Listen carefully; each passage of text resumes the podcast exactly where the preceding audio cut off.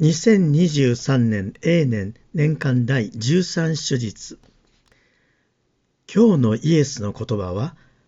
私よりも父や母を愛する者は私にふさわしくないとか私よりも息子や娘を愛する者は私にふさわしくない。さらに自分の十字架を担って私に従わない者は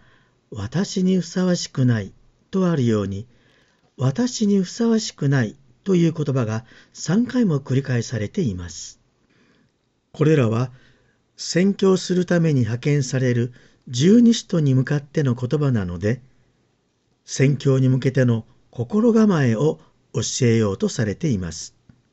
しかし、親への愛情を捨てよとか、イエスを取るか、家族を取るかの二者択一を迫っておられるわけではありません。そもそも人にふさわしいとかふさわしくないとか私たちは普通言いません。思いつくのは結婚相手に向かってあなたは私にふさわしいなんていうことがあるくらいです。とするとイエスは私たちと結婚するわけではありませんが一緒についてくるならという条件がここにあるような気がいたします。自分についてくるなら自分の十字架を担って私に従いなさいと。そこでまず十字架を担うとは一体何を意味するのか改めてお話ししたいと思います。十字架刑というのはローマ時代に行われていた最も残酷な刑でローマ帝国に歯向かった反逆者のみに課されその残忍性のためローマ帝国でも最も重い刑罰でした。この刑の狙いは、ローマには抵抗できないのだということを思い知らせることにあり、見せしめにすることでした。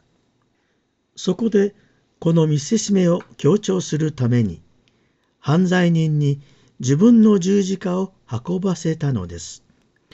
具体的には十字架の横木だけを背負わされて形状に向かいました。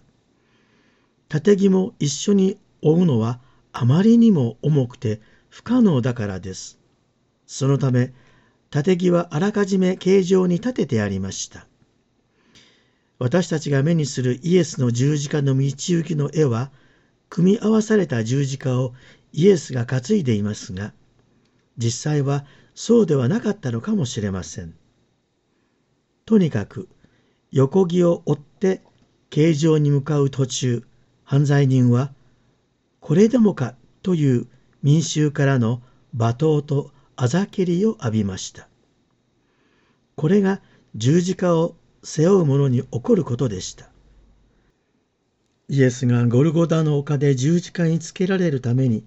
十字架を担いで歩まれた時人々は十字架のことを人が負う重荷の象徴だとは誰も思いませんでした。十字架というのは人間に課される最も苦しい屈辱のシンボルでした。ところでこの見せしめということでキリシタン時代の殉教者のことを思い起こします。例えば日本26世人ですが京都で捕らえられた24人は耳をそがれ荷車に乗せられて当時の京都の目抜き通りを引き回されました。それは見せしめのためでした。また長崎の西坂の丘では火あぶりにされました。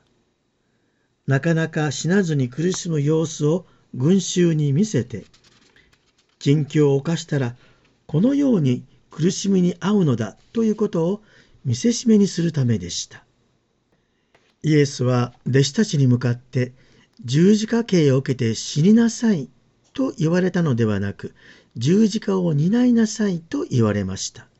つまりイエスと同じように神に従うことで受ける迫害、反撃、反対、侮辱、軽蔑、無理解などあらゆる苦難を甘んじて受けなさいとおっしゃったのです。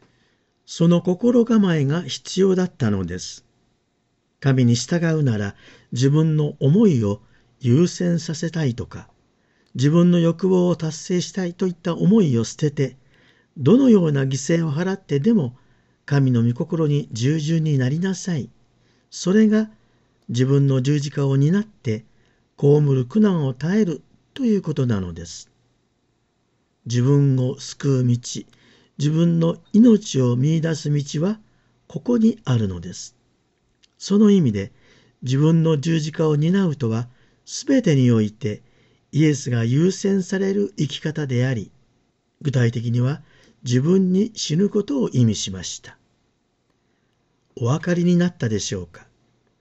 このような心構えで宣教する弟子たちを受け入れる人は、イエスを受け入れ、御父を受け入れることに等しいと言われたのです。イエスはそのことを小さい者たちの一人に一杯の冷たい水でも飲ませることだと言い換えられました。小さなものとはイエスの弟子たちのことです。先生は大いなるものと呼ばれたからです。水一杯を飲ませるという比喩は、福音を宣教する弟子を家に招き入れて、その人の生活を支え、その働きに協力することと言っていいでしょう。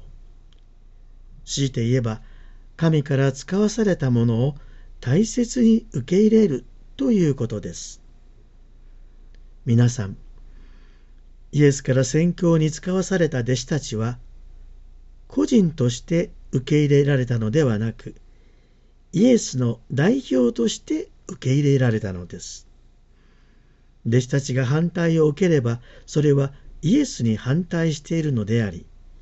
弟子たちに対してではないのです。それと同じように、私たちが誰かから受け入れられるということは、その人自身がイエスを受け入れているということになるのです。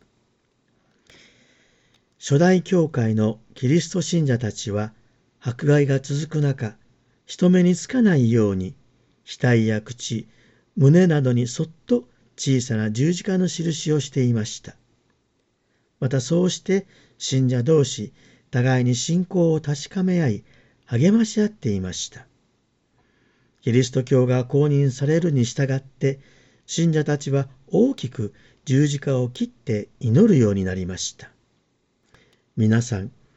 今日のイエスの自分の十字架を担うという言葉は、